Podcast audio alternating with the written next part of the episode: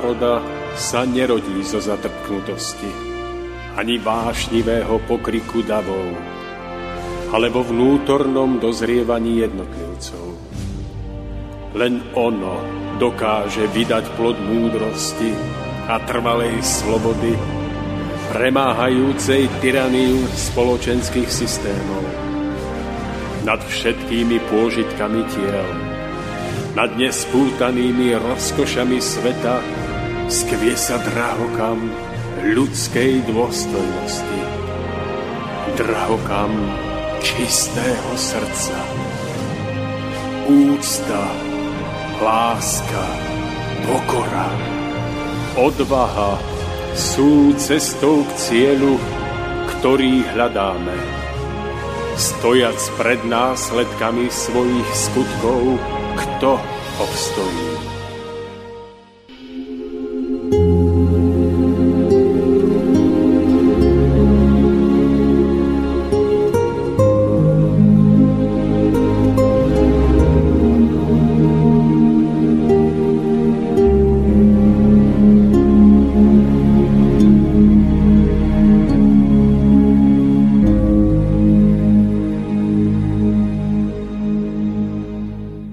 Duši ako host v naliehavej veci. Host, ktorý nebude čakať, až mu otvoríte, ale otvorí si sám a zastihne vás buď pripravených alebo nepripravených. Posledný súd bude totiž otvorením dverí do novej reality bytia a všetci pripravení budú do nej môcť vojsť. Avšak nepripravení budú musieť zostať v realite súčasnej. V realite hmotných túžob, cieľov a očakávaní, okrem ktorých pre tento typ ľudí nič neexistovalo. Nič neexistuje a ich vlastnou vinou nakoniec ani nič existovať nebude. Zo svojej vlastnej vôle a zo svojho vlastného rozhodnutia bude preto ich osobnosť podrobená osudu hmoty, ktorý je osudom vzniku a zániku. Lebo všetko hmotné trvá len do času. Zrodí sa jestvuje určitý čas a potom začne smerovať k zániku, po ktorom sa obráti v prach.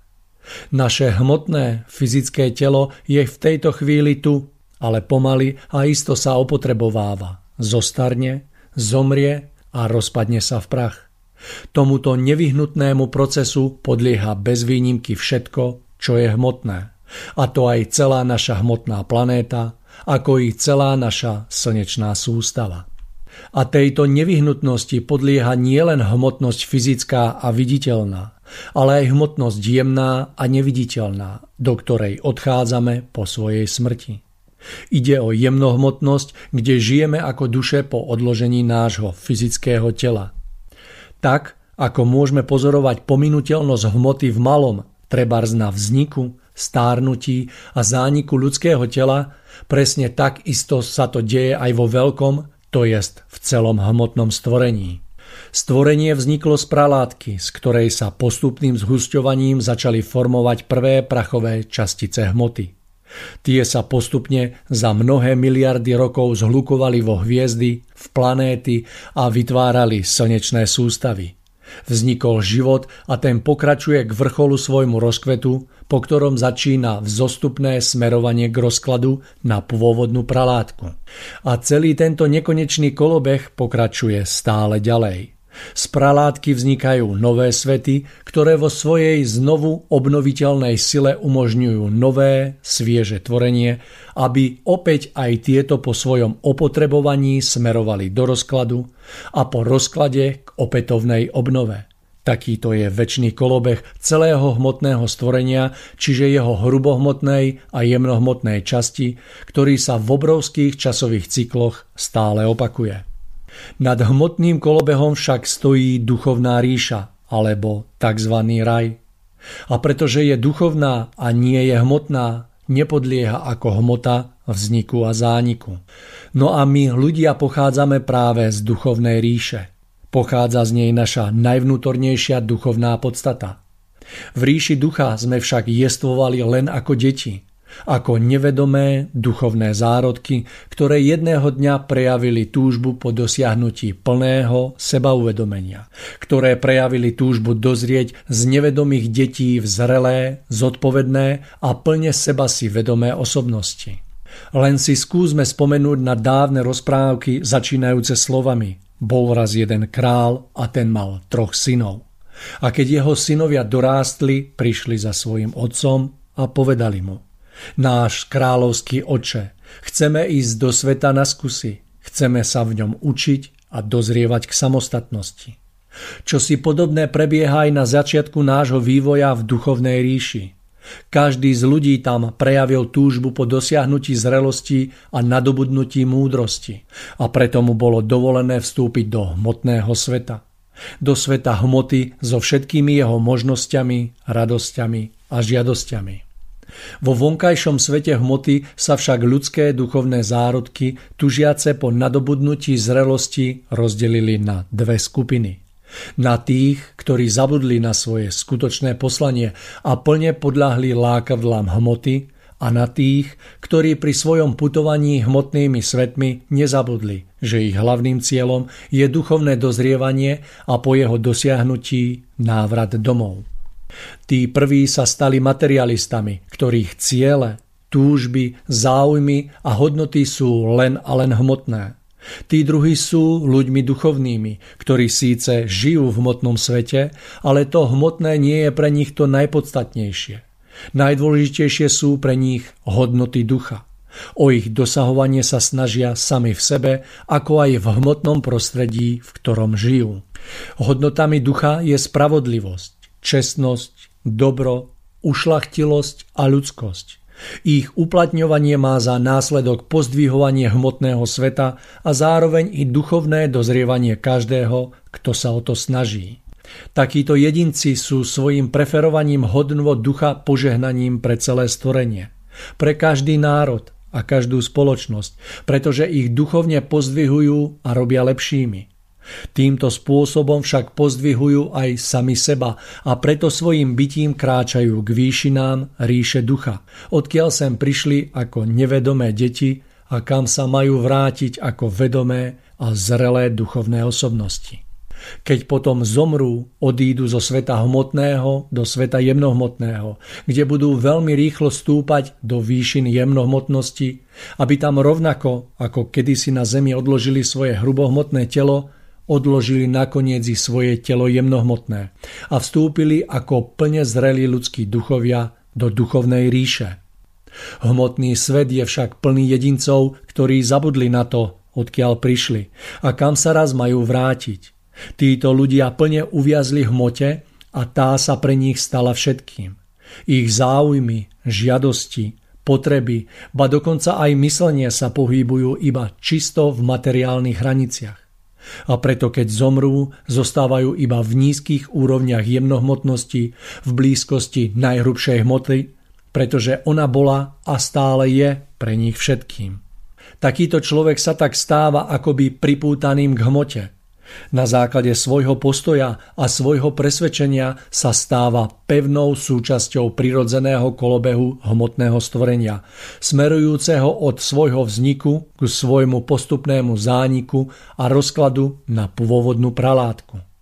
A preto sa materialistický človek spolu s veľkým kolobehom stvorenia nakoniec dostane k hranici, kedy sa časť sveta, na ktorej sa nachádza, blíži pozvolna k svojmu rozkladu. Vtedy ale nastáva najvyšší čas pre všetkých, ktorí sa nachádzajú v hmotnosti, aby sa urýchlene poponáhlali stať sa zrelými a mohli sa povzniesť do väčšnej ríše ducha, nepodliehajúcej žiadnemu kolobehu, vzniku a zániku. Je to čas, kedy je treba nájsť pravú a tiež aj najkračšiu cestu, ako sa dostať von zo začínajúcich nebezpečenstiev hmoty, smerujúcej do rozkladu. O to skôr, než nás to strhne so sebou. Ak totiž na vyslobodenie sa z hmoty nevynaložíme všetky sily, bude to pre nás stále čoraz ťažším, až bude nakoniec definitívne neskoro. Po zmeškaní času budeme spolu s celou hmotnosťou strhnutí do prirodzeného rozkladu a v rozklade nakoniec stratíme svoje nadobudnuté vedomé ja. V nekonečne dlhých mukách rozkladu hmoty bude rozložená naša osobnosť a my sa nakoniec staneme tým, čím sme boli na počiatku. Nevedomým semienkom ducha. Takto neslávne dopadnú všetci, ktorí kráčali svojim bytím nesprávnou cestou. Čiže len smerom k hmote a nie smerom k duchu. A preto musia svoju osobnosť zase stratiť ako vo stvorení neupotrebiteľnú a škodlivú. Pričom postupný rozklad osobnosti zviazanej s motou sa žiaľ deje za najväčších múk No a naša časť hmotného stvorenia s jeho hrubohmotnou i jemnohmotnou časťou sa vo svojom mnohomiliardovom vývoji dostala do obdobia predstavujúceho rozhodujúcu hranicu nevyhnutného rozdelenia a roztriedenia. Všetci ľudia, nachádzajúci sa v tejto dobe v hmotnosti, sa preto musia s konečnou platnosťou rozhodnúť k vzostupu do ríše ducha, pretože inak ich už pevne obíme hmotnosť pre svoj nastávajúci rozklad. Budú potom musieť spolu s ňou nastúpiť cestu zničenia, ktoré sa bude rovnať väčšnému zatrateniu ich osobnosti. Hmotnosť našej časti sveta dosiahla už najvyššie štádium zrelosti a postupne začína prechádzať do rozkladu, aby sa v obrovskom kolobehu stvorenia po rozklade v pralátku obnovila a vo svojich sviežých väzbách dala opäť príležitosť k novému tvoreniu. Dnešný hmotný svet sa preto podobá polu osiatému ľudskými duchmi, ktoré dospelo k žatve, čiže k triedeniu ľudských duchov. Duchovne zrelí to je takí, ktorí v sebe plne rozvinuli hodnoty ducha v podobe spravodlivosti, čestnosti, ušlachtilosti, ľudskosti a iných cností budú povznesení nahor do väčšnej ríše ducha. Všetci nezrelí však sami seba zadržia v hmotnosti svojimi pevnými väzbami iba na matériu a preto budú spolu s ňou donútení pretrpieť jej tisícročný bolestivý rozklad a veľkosť múk tohto rozkladu zdolá osobnosť človeka až do takej miery, že stratí nadobudnuté sebauvedomenie. Po dokonaní úplného rozkladu hmoty v pralátku sa nakoniec z takejto bytosti uvoľní to, čo z nej zostalo, čiže jej nevedomé duchovné jadro, aby sa vznieslo naspäť do ríše ducha. Ale nevracia sa tam ako vedomý duch, ako vedomá osobnosť, ktorá bola slávnostne vzkriesená z hmoty, ale len ako pôvodné, nevedomé a nezrelé semeno ducha, ktoré bude môcť zahájiť opätovnú snahu o nadobudnutie vlastného seba uvedomenia až v nanovo po rozklade sformovanej a tým osvieženej hmotnosti. To sú dve cesty, z ktorých je každý z nás v súčasnosti nútený si vybrať. A každý si z nich aj vyberá svojimi postojmi k životu, svojim spôsobom myslenia a svojimi hodnotami. Každý z nás stojí v súčasnosti pred voľbou cesty ducha alebo cesty matérie. A to, čo si vyberieme, na čo vsadíme a k čomu sa vo svojom živote upneme, to sa napokon stane našim osudom. Osudom vzostupu a radosti v prípade výberu hodnot ducha a osudom bolesti a hrôzy v prípade výberu hodnôt matérie. Máme tu záverečné dni roka 2021 a ja vás opäť z pohodlia vlastného domova srdečne pozdravujem a zároveň vítam v úvode ďalšieho v poradí 123. vydania relácie Cesta v zostupu. Mojím dnešným hostom bude pán Milan Šupa, s ktorým sa budem rozprávať, myslím si, že na veľmi aktuálnu tému, ktorá nesie názov Tajomstvo záhadnej identity neznámeho z Evanielí. Tak ako vždy aj dnes sa na rozprávanie veľmi teším, takže nebudem zdržovať a už len pripomeniem, že Mário Kováčik je moje meno a budem sa vám od mikrofónu prihovárať aj dnes. Telefonické spojenie by sme mali mať pripravené, takže pán Šupa, želám vám krásny podvečer. Pekný podvečer prajem. Takže, pán Šupa, teším sa na dnešné rozprávanie tajomstvo záhadnej identity neznámeho z takže ak dovolíte, odozdávam vám slovo, nech sa páči. Skúste taký Áno. úvod do tejto témy. Áno, ďakujem za slovo. Ja by som teda ešte raz e, srdečne pozdravím všetkých poslucháčov relácie Cesta zostupu, e, ktorá sa bude tentokrát e, niesť v určitom tajomnom duchu, pretože v nej pôjde o až akési detektívne pátranie po totožnosti tajomného neznámeho, e, objavujúcej sa v Novom zákone pričom ide o osobnosť, ktorej poslanie je kľúčové a zásadné nielen pre našu planetu, ale aj pre celé obrovské stvorenie. Ale aj napriek tomu, že ide o tak zásadné poslanie tejto osobnosti, zostáva stále nepoznaná, skrytá a zahalená. No a práve v tejto relácii sa pokúsime o jej určité rozpoznanie, odhalenie a odkrytie. Všetci vieme, že v Biblii sa skrýva množstvo inotajov a významov, ktoré neboli doteraz správne poznané a rozšifrované. No a my sa dnes budeme zaoberať jednou z takýchto tajomných a doposiaľ neosvetlených vecí. Budeme sa zaoberať vecou najzásadnejšou a najkľúčovejšou, ku ktorej v skutočnosti smeruje celé biblické zjavenie. Vecou, ktorá je završením a vyvrcholením celého biblického zjavenia. A tento vrchol spočíva práve v úlohe a poslaní onej neznámej osobnosti, o ktorej budeme teraz hovoriť a ktorej posolstvo malo byť už dávno ľudstvom poznané, prijaté, absorbované a hlavne žité nepochopiteľný a trestuhodný stav nevedomosti, v ktorej sa vo vzťahu k tejto kľúčovej e, veci nachádzame, je však dôsledkom toho, že sa ľudia e, počas celej histórie vôbec nezmenili.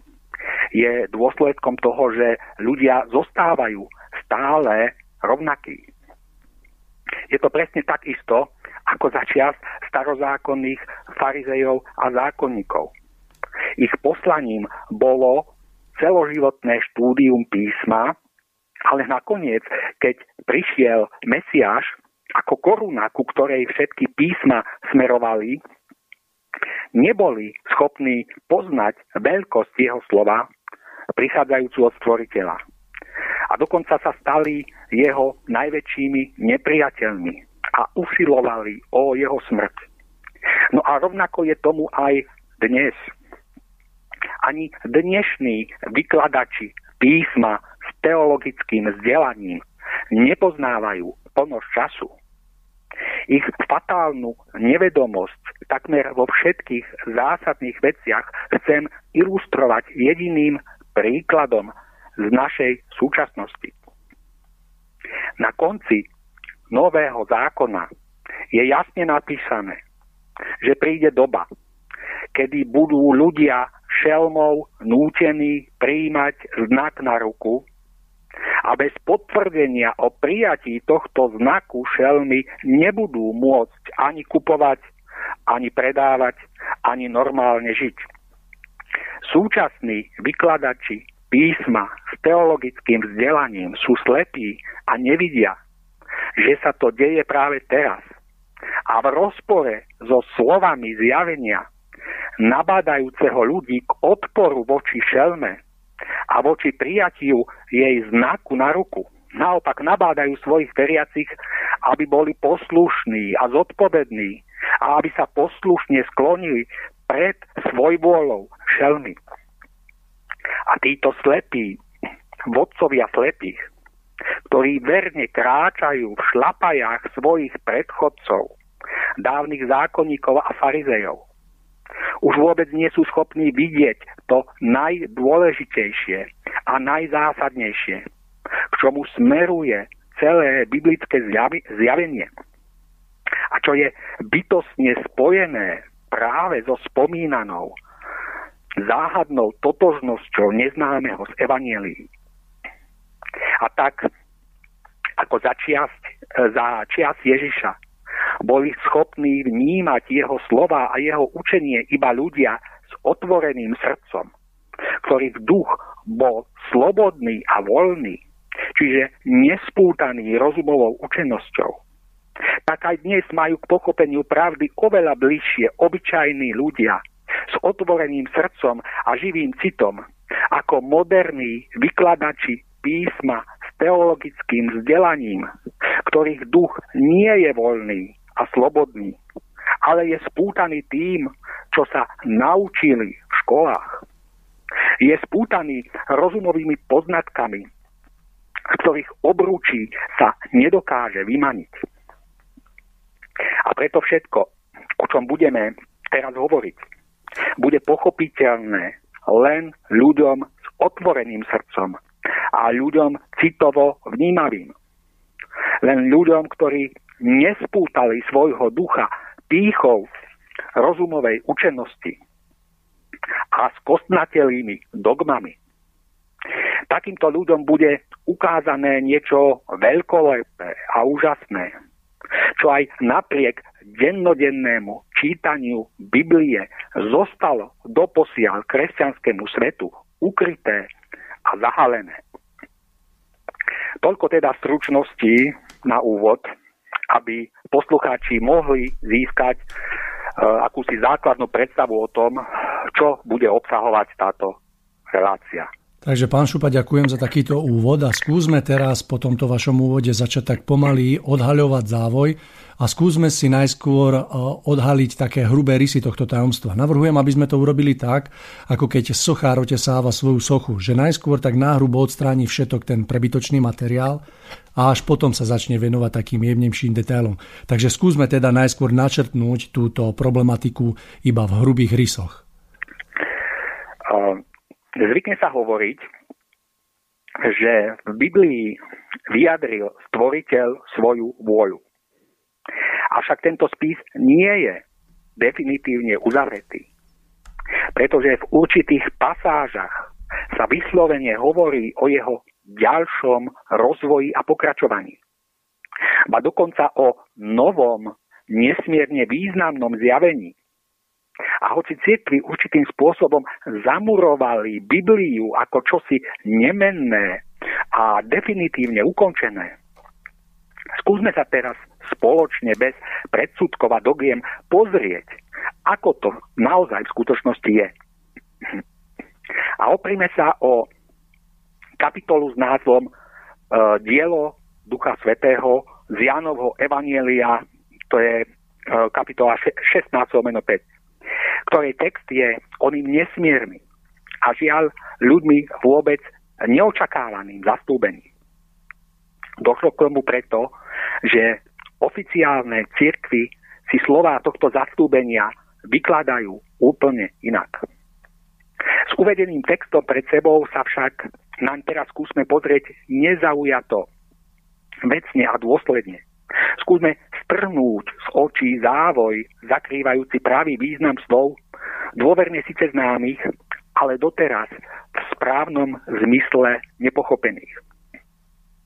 Najskôr sa však teraz e, trochu pozrime do e, histórie židovského povolaného národa, ktorá sebe nesie výraznú pečať jeho cieleného usmerňovania a ovplyvňovania výšin smerom k čoraz väčšiemu duchovnému rastu a dozrievaniu. Prvý bol Abraham, ktorý mal spojenie s Najvyšším a stal sa otcom židovského národa.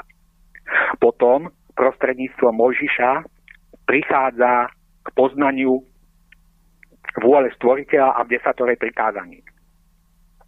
Ďalší duchovný rast národa usmerňovali proroci, a tí predpovedajú príchod Mesiáša. Ide tu teda o proces, pri ktorom je presne v určitej úrovni zrelosti národa dosadený do jeho stredu duchovný vodca, ktorý ho má vždy posunúť o niečo vyššie v jeho poznávaní a dozrievaní.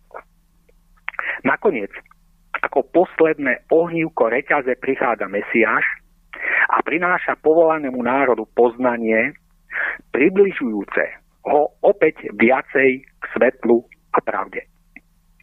Mesiáš prichádza presne v určitom období jeho zrelosti. Avšak uvedomuje si, že táto zrelosť nie je ešte dostatočná na to, aby národu a ľudstvu mohla byť zvestovaná celá pravda. Preto Kristus predniesol nasledovné slova. Ešte veľa vám mám toho povedať, ale teraz by ste to nezniesli. A v ďalšej vete dáva ľudstvu ono veľké zaslúbenie, ktoré znie. Keď však príde On, duch pravdy, vyučí vás vo všetkej pravde, lebo nebude hovoriť sám zo seba, ale bude hovoriť to, čo počuje a zvestuje vám aj budúce veci. Inými slovami, e, nám bolo v podstate povedané toto. Ľudia, na súčasnej úrovni duchovnej zrelosti nie ste ešte schopní pochopiť úplnú pravdu, ktorú e, by vám mohol dať Kristus. Riadte sa však jeho učením a tým sa budete duchovne vyvíjať, až napokon dozrejete do takej miery, že budete schopní pravdu pochopiť. Potom ku vám príde posol, prinášajúci celú a úplnú pravdu, pretože miera vašej duchovnej zrelosti a chápavosti bude umožňovať jej plné pochopenie. Samozrejme, ako už bolo spomenuté, oficiálny cirkevný výklad uvádza, že k splneniu týchto slov došlo zoslaním Ducha Svetého na Turice. Áno, na Turice bola na apoštolov zoslaná sila Ducha Svetého, aby v tejto sile zahájili, zahájili svoje pôsobenie. Týmto aktom nebolo však splnené ono veľké zaslúbenie. Uvažujme predsa. Najvyššia forma priblíženia sa stvoriteľa k ľudstvu je jeho pozemské vtelenie. Ak teda vtelený Boh, Ježiš Kristus, počas dennodennej, trojročnej osobnej prítomnosti medzi apoštolmi nedokázal výrazným spôsobom posunúť mieru ich chápavosti a porozumenia jeho vlastných slov, mohla by im byť táto úplná chápavosť pravdy darovaná nejakým zázračným aktom z hora? Veď potom by Kristus v skutočnosti ani nemusel prísť na zem. A zmienky o nedostatočnej chápavosti apoštolov možno predsa nájsť na mnohých miestach Evanielii. To, čo teda nebolo možné dosiahnuť najväčším priblížením sa tvorcu k človek, človeku prostredníctvom pozemského vtelenia jeho syna, bolo by zrazu možné uskutočniť iba cestou vyžiarenia sily. Z tohto hľadiska je o mnoho logickejším tvrdenie, že k potrebnej zrelosti, k pochopeniu úplnej pravdy možno dospieť iba prežívaním a postupným dozrievaním celého ľudstva v určitom väčšom časovom horizonte. V časovom horizonte, v ktorom z hľadiska na začiatku spomenutého historického kontextu je darované ľudstvu vždy presne v tom istom období, e, teda v istom období jeho duchovnej zrelosti, tejto úrovni zodpovedajúce zjavenie zo svetla, ktoré ho má posunúť ďalej a vyššie. A nakoniec i samotný apoštol Pavol vo svojom hymne na lásku hovorí, lebo poznávame len z časti a len z časti prorokujeme. Ale keď príde, čo je dokonalé, prestane, čo je len čiastočné. Teraz poznávam iba čiastočne, ale potom budem poznať, ako som ja poznaný. Slova napísané Pavlom mnoho rokov po uplynutí zoslania síly Ducha Svetého na Turice svedčia predsa jasne o skutočnosti, že sám Pavol nepovažoval tento už dávno minulý akt za splnenie príchodu zasľúbeného ducha pravdy, ktorý nás má uviezť do poznania plnej pravdy. Áno, ak sa úprimne a bez predpojatosti zahlbíme do uvedených faktov, stojí pred nami obrovské a v nesmiernej láske stvoriteľa priam nepochopiteľné zaslúbenie. Veľké zjavenia nie sú teda ukončené, lebo práve zvýšená miera súčasnej chápavosti, vzdelanosti a vývojové zrelosti v dostatočnom časovom, takmer 2000-ročnom odstupe má priniesť národom zeme ich završenie darovaním hlbokej ucelenej a komplexnej pravdy o bytí človeka a o fungovaní stvorenia. Presne tak, ako nám to zaslúbujú slova Mesiášove. Položme si však otázku. Ak nastane čas a naozaj príde niekto, prinášajúci splnenie slov Ježiša Krista, budeme ho schopní spoznať a prijať? A príde snať ku nám prostredníctvom štruktúr nejakej z kresťanských cirkví, alebo mimo nich ako tzv. like. Chtiac nechtiac sa tu mimovoľne natíska porovnanie s príchodom Mesiaša. Táto historická skúsenosť nám môže poslúžiť ako istá modelová ukážka spôsobu príchody vyslanca zo svetla na zem a jeho prijatia ľuďmi. Povolaný národ už stáročia očakával svojho Mesiáša. Vo vtedajšej židovskej cirkvi bolo toto očakávanie silné a živé. Žiaľ, veľkou chybou duchovného vedenia povolaného židovského národa bolo vytvorenie si vlastnej predstavy o osobe i o učení očakávaného Mesiáša. Z ich strany bolo podvedome očakávané, že tento vyslanec pravdy podporí jestvujúcu cirkevnú štruktúru a schváli jej základné smerovanie, určované duchovnou elitou národa. Len vtedy boli ochotní uznať jeho pravosť. Všetci však poznáme Ježišov život a dobre vieme, že neprišiel k ľuďom zvnútra vtedajšej cirkevnej organizácie, ale zvonka. V súčasnej terminológii by sa dalo povedať ako like. Vieme tiež, že nesplnil očakávané falošné kritéria vtedajších čelných predstaviteľov cirkvy. Ale naopak stal sa prísnym kritikom a reformátorom všetkého nesprávneho, čo sa nachádzalo v cirkevnej praxi vtedajšej doby. Treba však povedať, že v zásade nebol proti židovskej cirkvi ako takej, ale iba proti všetkému zlému, falošnému a nesprávnemu, čo sa v nej nahromadilo počas stáročí a čo bránilo jej skutočnému duchovnému rozmachu a napredovaniu. Žiaľ, jeho slovo nebolo pochopené ako impuls k reforme, ale ako útok na podstatu židovskej náuky a na vedúce postavenie kňazskej duchovnej elity.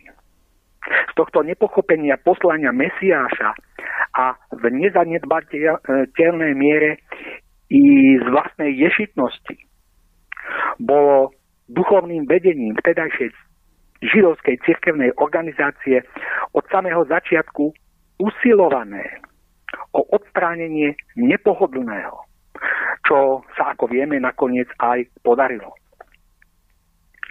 Pokúsme sa teda s troškou predstavivosti urobiť paralelu medzi príchodom Mesiáša v minulosti a očakávaným príchodom Ducha Pravdy. Položme si spoločne zo pár otázok, na ktoré by si mal nájsť odpoveď každý sám za seba. Dokázala by súčasná katolícka alebo hociaká iná kresťanská církev rozpoznať príchod a akceptovať poznanie prinesené zasúbeným duchom pravdy? Jestuje na Zemi v súčasnej neprebernej spleti rozličných duchovných prúdov a smerov poznanie, ktoré by svojou komplexnosťou splňalo vysoké kritérium uvedenia ľudstva do plnej pravdy? alebo máme niečo podobného, iba očakávať. Sme skutočne otvorení a pripravení prijať bez predpojatosti a s vďakou završenie poznania zaslúbeného Mesiašom. Neznemožňovali by nám jeho identifikáciu, naše vlastné predstavy o pravde, predstavy poznačené ješitnosťou, pohodlnosťou, domýšľavosťou a skostnateľsťou. A sme vôbec ochotní hĺbšie sa zamyslieť a podrobiť naozaj vecnému skúmaniu všetko, o čom tu bolo hovorené? Tak e, Pán Šupa, myslím si, že v hrubých rysoch sa nám tak podarilo o, o, ako keby načrtnúť tú záhadu existencie ducha pravdy. No a teraz skúsme byť oveľa konkrétnejší a prejdime ku konkrétnym takým dôkazom a detailom. Ako určitá tajomná niť a doposiaľ neobjasnená záhada objavuje sa v evanieliách i v zjavení Jána znepokojujúca a záhadná identita neznámeho. Priamo alebo nepriamo sa o ňom často zmienuje Kristus a píše o ňom aj Ján vo svojej apokalypse. Kto je to? Čo je to za osobnosť? Aké má poslanie? Pustíme sa do tohto takmer detektívneho pátrania, ktoré rozhodne stojí za to. Zmienená záhada nám začína byť do očí hneď na začiatku Nového zákona v úvode Matúšovho Evanielia. V kapitole s názvom Počatie a narodenie Ježiša Matúš píše, čo povedal aniel v sne Jozefovi o Márii. Že porodí, e, porodí syna a ty mu dáš meno Ježiš čo znamená vysloboditeľ. Lebo vyslobodí svoj ľud z jeho hriechov. A Matúš sám ďalej dodáva. Toto všetko sa stalo, aby sa splnilo, čo oznámil pán ústami svojho proroka. Hľa, panna počne a porodí syna. A dajú mu meno Immanuel, čo v preklade znamená s nami je Boh. Ďalej sa v tejto kapitole píše, keď sa Jozef zo sna prebudil, urobil, ako mu kázal aniel pána a vzal si Máriu za ženu, ale nenažíval s ňou, kým neporodila svojho prvorodeného syna. I dal mu meno Ježiš. A naše detektívne pátranie začína, pretože v tejto stati sa nepíše o jednej osobe, ale o dvoch. Píše sa v nej o dvoch osobách s rozdielnymi menami ktoré majú rozdielne významy. Úplne jasne je tam predsa povedané, že dieťaťu Márie dali meno Ježiš. Nie Immanuel. Immanuel je niekto iný. Stačí iba minimálne vecný pohľad na uvedené skutočnosti. A očividný rozdiel medzi dvomi menami sa stane zjavný každému vnímalému čitateľovi. A poďme v našom pátraní ďalej.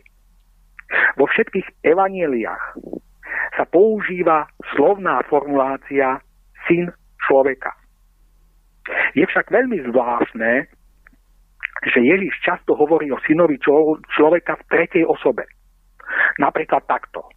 Keď raz príde syn človeka. Pán Ježiš teda o ňom hovorí nie ako o sebe, ale ako o niekom inom, No a práve v už spomínanom Matúšovom evanieliu sa spomedzi všetkých evanielií hovorí najviac o synovi človeka v tretej osobe. Ako by si apoštol Matúš ako jediný uvedomoval, že ide o niekoho iného ako o Ježiša. Ježiš je predsa syn Boží, čo on sám potvrdil pred židovskou veľradou. A toto v úvodzovkách rúhanie ho stálo život. Syn človeka je teda niekto iný, nie Kristus. A práve preto je v evanieliách často spomínaný v tretej osobe. A poďme v našom pátraní ďalej. V evanieliách sa nachádzajú zmienky o tom, že pán bol mnohokrát sklamaný z nechápavosti učeníkov, ktorí jeho slovám správne neporozumeli a vykladali si ich inak, než E, než ich on mienil. Preto, ako je písomne doložené, si často povzdychol. Ešte aj vy mi nerozumiete. A preto tiež často v ústraní svojim učeníkom vysvetloval, čo jeho slová v skutočnosti znamenajú. Nechápavosť učeníkov a ich duchovná nezre, nezrelosť ako i nechápavosť a duchovná nezrelosť celého ľudstva mali za následok to, že Kristus nemohol povedať úplne všetko, čo chcel. Nemohol zjaviť celú pravdu, pretože by ju vtedajší ľudia nepochopili. Táto skutočnosť je zaznamenaná v Jánovom evanieliu. Ehm, v tom citáte, čo sme si už e, uviedli, že ešte veľa mám vám toho povedať, ale teraz by ste to nezniesli. Keď však príde On, duch pravdy, uvedie vás do plnej pravdy. On ma oslávi, lebo z môjho vezme a zvestuje vám. Pán Ježiš teda zaslúbil ľudstvu príchod ducha pravdy v dobe, kedy už bude duchovne zrelšie. On završí jeho poslanie a sprostredkuje ľuďom celú pravdu, ktorú im Kristus pre duchovnú nezrelosť ešte vo svojej dobe nemohol dať. To všetko v súhrne znamená, že sa tu opäť hovorí o niekom inom, o nejakej inej osobe, ktorá má prísť a ktorá nie je totožná s Ježišom. A poďme ďalej. Zanechajme evanielii a pozrime sa na apokalypsu, čiže zjavenie Jána. Kapitole 19, vo verši 11 sa píše Hľa, biely kôň. A ten, ktorý na ňom sedel, Nazýva sa verný a pravdivý. Spravodlivo súdi a bojuje. Mal oči ako plameň, na hlave mnoho korún a napísané meno, ktoré nepozná nikto, len on sám. Oblečený bol do plášťa skropeného krvou a jeho meno je Božie slovo. A ďalej sa píše, z úst mu vychádzal ostrý meč, aby ním byl národy. A zase ďalej, sám bude šliapať vinný lis rozhorčeného hnevu vševládneho Boha. Poďme rad, rad, rad za radom a vetu za vetou a rozoberme si tieto slova. A začneme vetou spravodlivo súdi a bojuje. Kristus o sebe povedal, ja som neprišiel svet odsúdiť, ale spasiť. Čo čo je logické, pretože bol láskou. A láska nesúdi, ale prináša spásu. Preto je tiež Ježiš nazvaný spasiteľom. Z toho všetkého ale vyplýva, že súdiť bude niekto iný. Niekto, ako osobnosť tomu charakterovo zodpovedá. Niekto, koho vnútorná podstata stojí nie na báze lásky, ale na báze spravodlivosti. Lebo akýkoľvek, akýkoľvek súd je predsa vždy spojený hlavne so spravodlivosťou. Ďalej si všimnime slova. A na hlave mal mnoho korún a napísané meno, ktoré nepozná nikto, len on sám. Meno Ježiš a jeho osobnosť, stojaca na princípe lásky, je predsa svetu dobre známa. Avšak meno a osobnosť tohto záhadného neznámeho je svetu neznáma. Nepozná ho nikto, len on sám. A ďalej sa pozrime na slova. Z úst mu vychádzal ostrý meč, aby ním bil národy. To znamená, že slovo ktoré bude dotyčný prinášať. Bude z jeho pozície spravodlivosti ostré a prísne. Bude ako ostrý meč, ktorý sa bude bolestivo a nemilosrdne dotýkať všetkých ľudských omylov, chýb a polopravd, aby ich uviedol na správnu mieru. Ľudstvo bude konfrontované so skutočnou pravdou, od ktorej je vzdialené a ako vieme, pravda bolí. No a posledná veta hovorí, sám bude šliapať vinný lis rozhorčeného hnevu vševládneho Boha. Tieto slová hovoria jednoznačne o samotnom výkone aktu spravodlivosti. A iste uznáte, že takéto niečo sa absolútne nezhoduje s osobnosťou Ježiša Krista, ktorý bol, je a zostáva láskou. Na takéto niečo treba byť jednoducho stavaný. Treba byť spravodlivosťou a stáť na platforme prísnej a nekompromisnej spravodlivosti.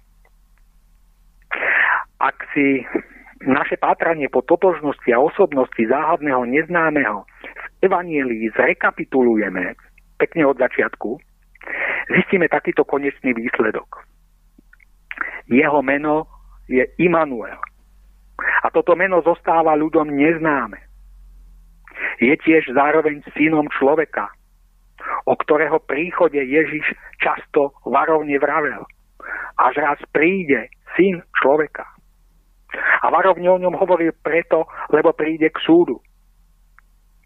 Záhadný neznámy je tiež zároveň duchom pravdy, ktorý má ľudstvo uviesť do plnej pravdy, ktorý má priniesť slovo pravdy, slovo od stvoriteľa, tak prísne a ostré, že ním budú národy sveta a chyby ľudstva bité ako mečom.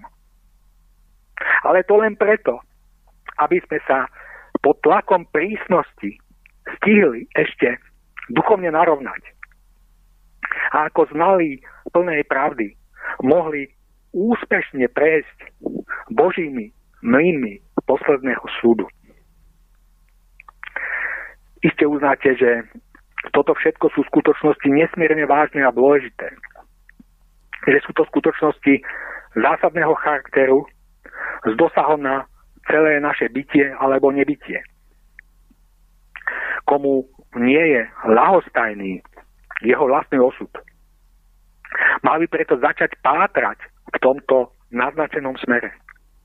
Mal by začať hľadať slovo pravdy, ostré ako meč, oddelujúce všetko pravé, zdravé a správne od všetkého nesprávneho, falošného a pokriveného. Mal by sa začať zaujímať, či niečo takéhoto jestvuje. Mal by to nájsť a mal by to absorbovať do jadra svojej osobnosti. Aby sa napokon kvôli svojej lahostajnosti neocitol ako hroznový strápec vo vínnom lise rozhorčeného hnevu vševládneho Boha. Pán Šupa, po všetkých týchto vašich argumentoch sa podľa môjho názoru nevyhnutne natíska otázka, prečo ľudia doposiaľ nepoznali tieto skutočnosti. Prečo zostali neznáme? Prečo najširšia verejnosť nič nevie o týchto dôležitých veciach? Um, je treba si priznať, že sami na seba sa pozeráme vždy oveľa zhovievavejšie ako na iných. Že sa vždy vnímame v lepšom svetle a máme tendenciu ospravedlniť u seba to, čo by sme neospravedlnili u iných. Že si jednoducho prispôsobujeme realitu tak, ako nám to osobne najlepšie vyhovuje. Ješitnosť, samolúbosť a domýšľavosť tvoria určitú prirodzenú súčasť nášho ega. A nie len nášho ega, ale aj ega samozrejme iných ľudí, ega celého ľudstva. Ak si však ľudia nie sú tejto vlastnej tendencie vedomí, ak si to nepriznávajú, ak s tým nebojujú, absolútne tomu prepadajú a stávajú sa obeťami svojej ješitnosti, domýšľavosti a samolúbosti. Nimi ovládaný jedinec už potom nie je schopný vnímať skutočnú realitu. Pretože ju vidí akoby v krivom zrkadle. Preto dotyčný nežije v realite pravej, ale v realite nepravej a skrivenej, prispôsobenej svojmu vlastnému pokriveniu. A to je cesta do skazy a do nešťastia. Ale aby sme len neteoretizovali, pozrime sa Eh, čo tento stav spôsobí v dejinách a čo spôsobuje v súčasnosti. Už v dobe príchodu Ježiša Krista boli ľudia tak výrazne postihnutí ješitnosťou, domýšľavosťou, samolúbosťou a s nimi spojenou pýchou, že ani Kristus, prichádzajúci priamo od stvoriteľa, nedokázal splniť ich nároky. Nedokázal splniť ich požiadavky na to, ako má očakávaný Mesiáš vyzerať, čo má robiť a čo má hovoriť. Ľudia žili v tomto smere vo svojich vlastných predstavách a neboli schopní vnímať realitu takú, aká v skutočnosti bola. A pretože sa Kristus ako pravý Mesiáš nezhodoval ich vlastnou predstavou Mesia, Mesiaša, zavraždili ho. Vražda syna stvoriteľa bola dôsledkom ľudskej ješitnosti, domýšľavosti, samolúbosti a nimi vytvorených predstav a nárokov na spasiteľa, ktoré nebol schopný naplniť ani samotný spasiteľ. Takúto samolúbo vysokú mienku má o sebe ľudstvo ale pôsobenie skázonostnej ješitnosti neskončilo ani po smrti Krista. Naopak, plne sa prejavilo aj u jeho vlastných stúpencov a následovníkov. Tí totiž chceli tiež vidieť Krista iného, než v skutočnosti bol. Chceli v ňom vidieť zázračnú bytosť, stojacú nad prírodnými zákonmi. Nechceli v ňom vidieť obyčajného človeka, ktorý sa narodil na zemi ako človek žil a pôsobil ako človek a ako človek aj zomrel.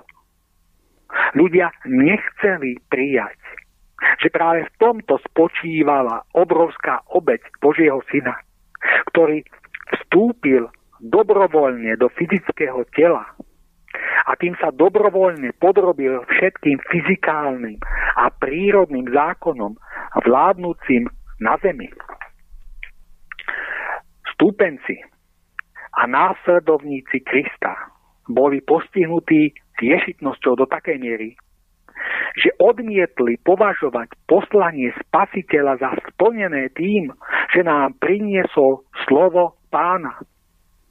Že od svojho nebeského Otca priniesol slovo pravdy, aby nám v ňom ukázal, ako máme žiť, čo máme robiť a ako máme myslieť, aby sme mohli dôjsť k spáse aby sme mohli dospieť k mieru plnému životu na zemi a po svojom odchode zo zeme do kráľovstva nebeského. Ľudská ješitnosť potrebovala niečo viac. A preto urobila z vraždy Mesiáša na kríži čosi úplne iné, než to v skutočnosti bolo.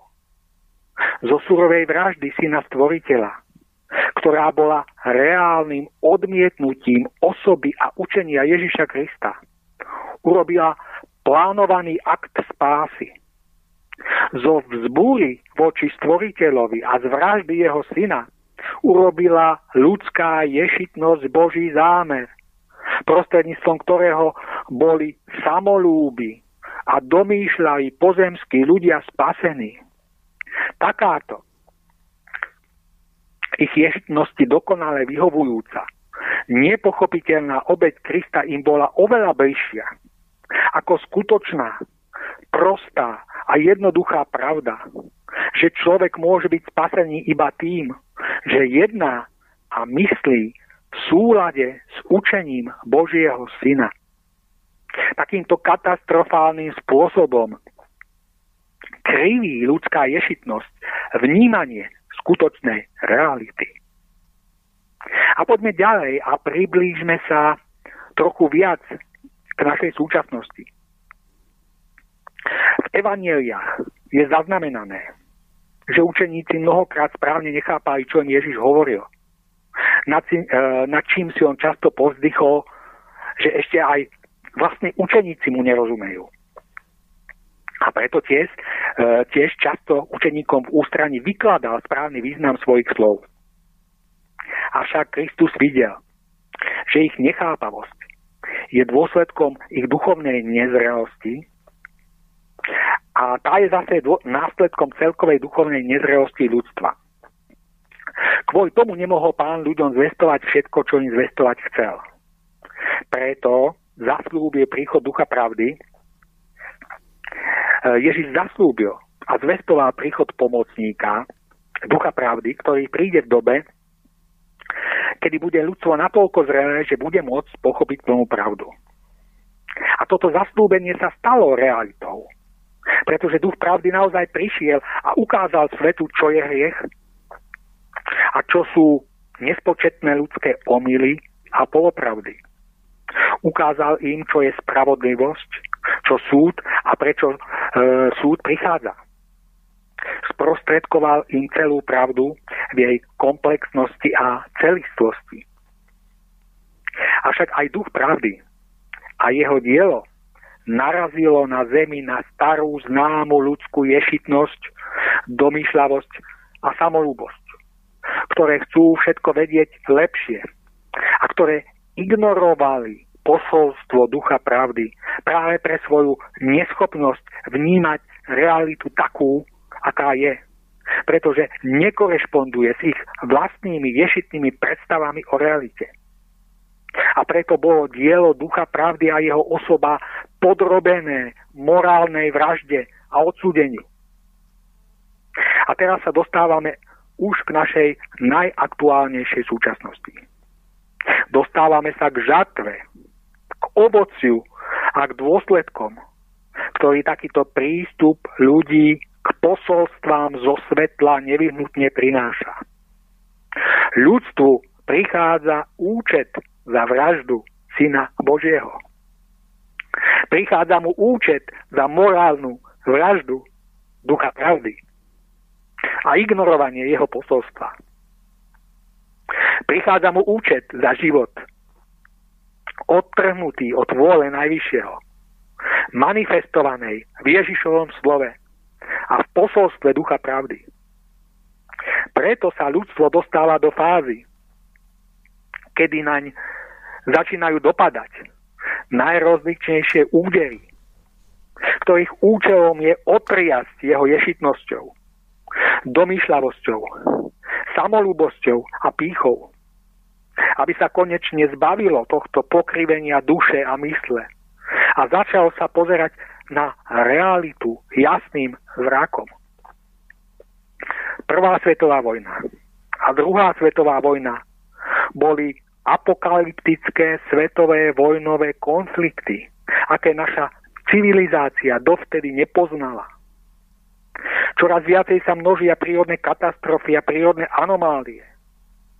Hromadia sa najrozličnejšie predpovede apokalyptického diania, ktorému má byť naša civilizácia vystavená. Ale mnohí v snahe zľahčovať tieto skutočnosti hovoria – že všetko toto tu predsa už bolo, že sa nič mimoriadne nedeje a že sa všetko len v rôznych obmenách stále opakuje. Áno, všetko tu už síce bolo, ale, ale nikdy nie tak zhustené a skoncentrované ako v súčasnosti. Ja osobne si napríklad spomínam na leto, kedy panovali extrémne horúčavy. V rozhlase vtedy každých pár po sebe idúcich dní hovorili, že boli zaznamenané teplotné rekordy, najvyššie od začiatku meraní, čiže najvyššie za 100 rokov. Avšak tieto rekordy aj v rôznych iných oblastiach prírodného diania už neprichádzajú raz za 100 rokov, ako v minulosti, ale prichádzajú v rozpeti niekoľkých rokov, alebo dokonca um, mesiacov či týždňov. V rozpeti niekoľkých rokov prichádza storočná alebo tisícročná voda, alebo enormné horúčavy a podobne. Áno, všetko toto tu už bolo, ale nie je možné si nevšimnúť, ako sa to všetko v dnešnej dobe neuveriteľne časovo zúšťuje. A všetkým slepým, hluchým a pochybovačným mohla už dávno otvoriť pandémia a všetko to, čo s ňou súvisí. E, veď predsa zjavení Jána Čiže v apokalypse sme boli už pred 2000 rokmi upozornení, že dobu očistí ľudstva a súdu na ním bezpečne spoznáme podľa toho, že nadíde čas, kedy budú ľudia nútení šelmou príjmať znak na svoju ruku. A bez tohto znaku nebudú môcť ani kupovať, ani predávať. Ak dôjde k týmto udalostiam, máme pochopiť, že finále nastáva. máme konečne pochopiť, že ten čas je už tu. Svetové dianie dosahuje bodu smrteľnej vážnosti. A stvoriteľ chce, aby táto vážnosť bola ľuďmi poznaná. Stvoriteľ chce, aby už ľudia konečne duchovne precitli a aby s najhlbšou vážnosťou siahli po slove Ježiša Krista a po posolstve od ducha pravdy a svojim životom a myslením ich premenili v čin. Lebo stvoriteľ chce mať už konečne na tejto planéte skutočné, pravé, duchovné ľudstvo.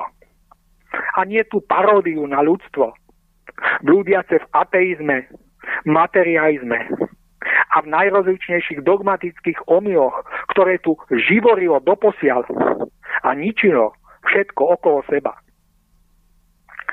Varujme sa preto, ako smrteľného jedu všetkej ješitnosti, domýšľavosti, samolúbosti a pýchy, ktoré sú hlboko zakorenené v našich dušiach a ktoré nám umožňujú žiť v klamlivej realite. Ale len dovtedy, kým napokon na nás s plnou váhou nedopadne skutočná realita ducha s jej železnou spravodlivosťou. Pán Šupa, e, ďakujem za váš takýto vhľad e, do tejto úvodnej časti a navrhujem, máme takú polovicu relácie za sebou, tak e, dajme si krátku prestávku, no a po nej by sme pokračovali. Čo vy na to? Áno, dobre, môžeme si dobre. dať prestávku.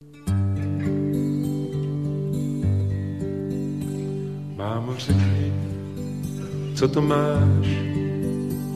Jakou knížku v rukách máš? Černý obal s křížem dlaní schováváš. Řekni, proč s ní chodíš spát. Chci to tajemství tvé znát. Dospělý jsem, už nemusí se bát. Zákonu, co kolem nás dával svět, a dával čas. Bible skrývá to, co měl by nosit den.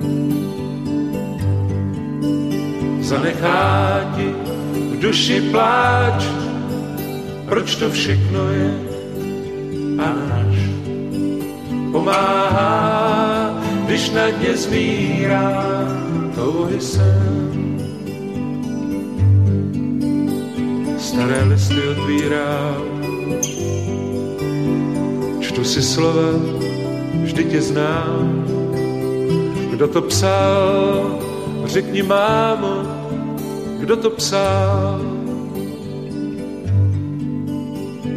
Nás musel dobře znát. Život žít snad tisíckrát. Zasi schovej mámo, každý by se smál. Zákonu, co kolem nás dával svět a dával čas. Bible skrývá to, co měl by nosit den. Zanechá ti duši pláč, proč to všechno je až pomáhá, když na dně zmírá touhy sen. Takže, milí poslucháči, po krásnej piesni sme späť, no a ja len pripomeniem, že sa dnes s pánom Šupom rozprávame na tému tajomstvo záhadnej identity neznámeho z Evanielí. No a pokračovali by sme e, v tomto rozprávaní e, ďalej. Pán Šupa, pred prestávkou sme hovorili o jednej z príčin, pre ktorú ľudia nespoznali ducha pravdy a jeho posolstvo. Ako ste uviedli, touto príčinou je ješitnosť a domýšľavosť. A chcem sa opýtať, či existujú ešte nejaké iné príčiny, pre ktoré ľudstvo nebolo schopné rozpoznať poznať eh, tieto veľké veci, dovolím si povedať, že zásadného významu? Um, svojho času prišiel na zem Ježiš Kristus, aby nám priniesol Božie slovo. Slovo pochádzajúce od stvoriteľa uh, mohol totiž pozemským ľuďom čistým a neskresleným spôsobom sprostredkovať jedine ten, kto sám prichádza priamo od neho.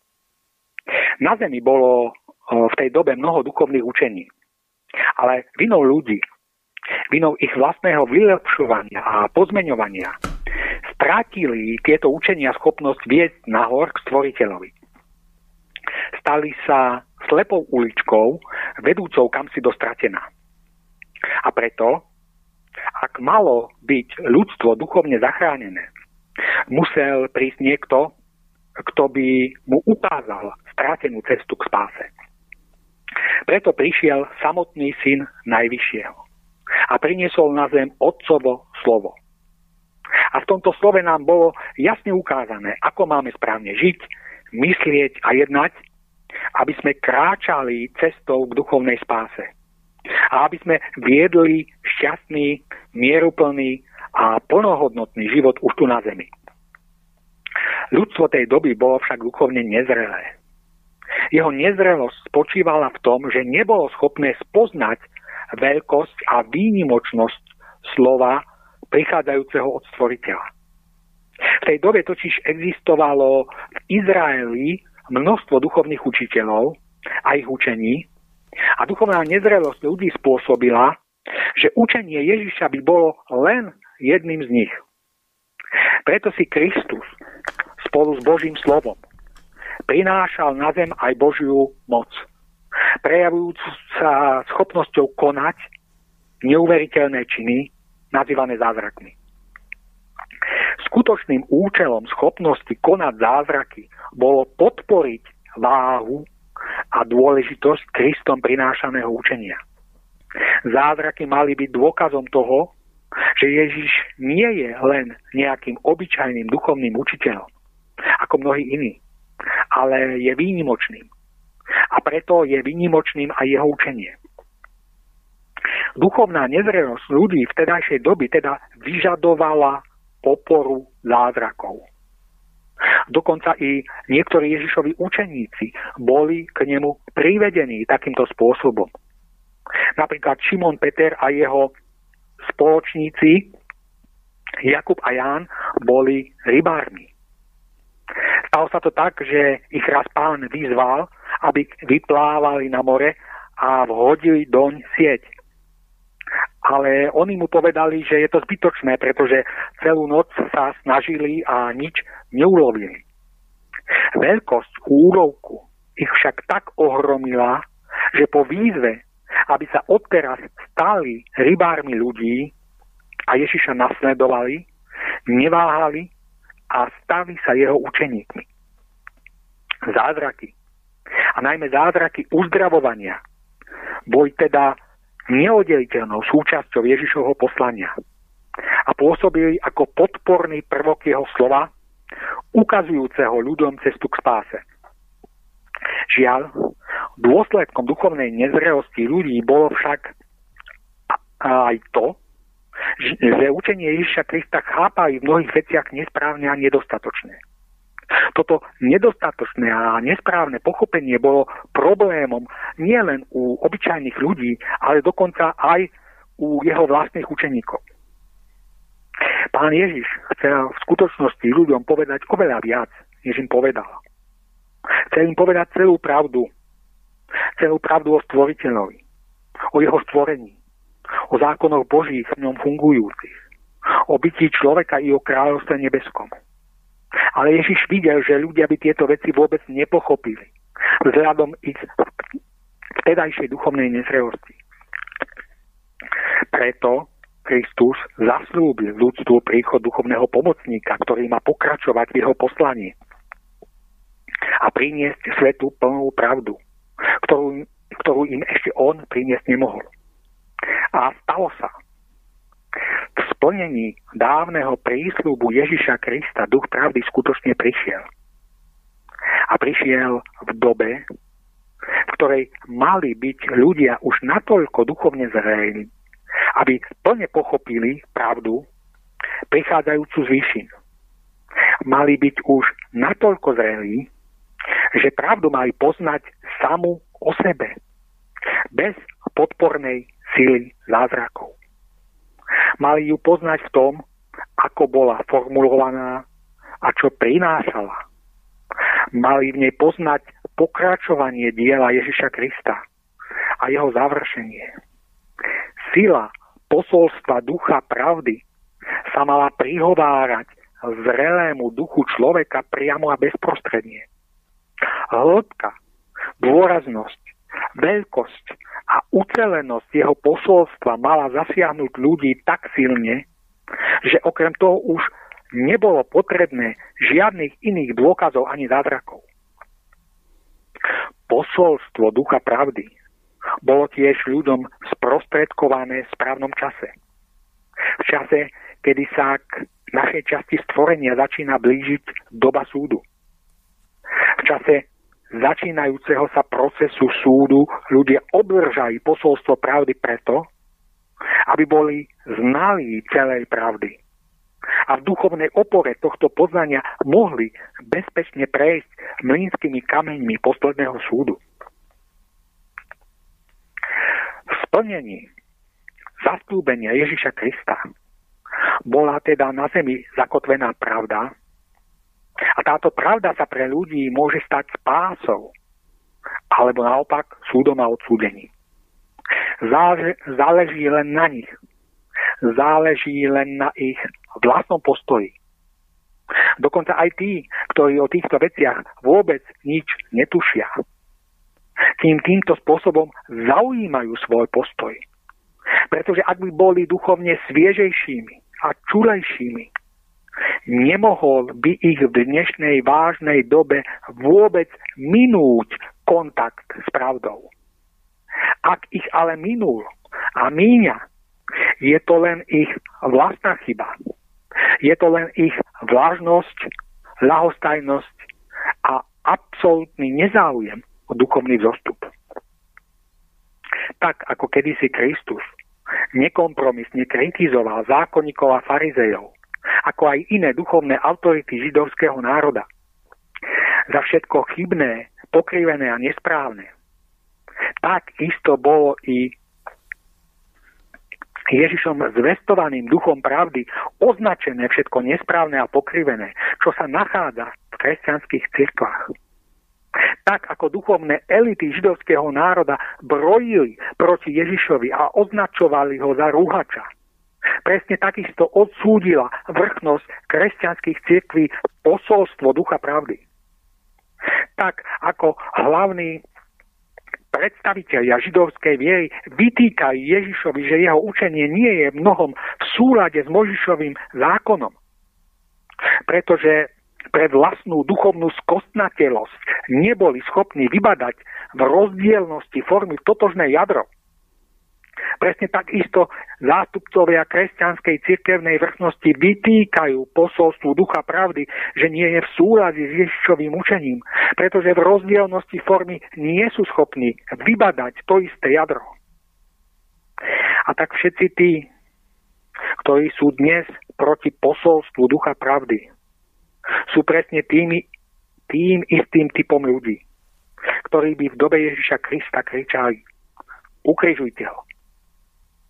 Je však len chybou ľudí, že Ježišovo učenie neučinili v sebe skutočne živý a preto nedospeli do takej duchovnej zrelosti, ktorá by im umožnila rozpoznať v posolstve ducha pravdy slovo prichádzajúce z výšin. V skutočnosti to však vôbec nie je tak zložité. V skutočnosti k tomu vôbec netreba nejakého náročného, dlhoročného teologického štúdia.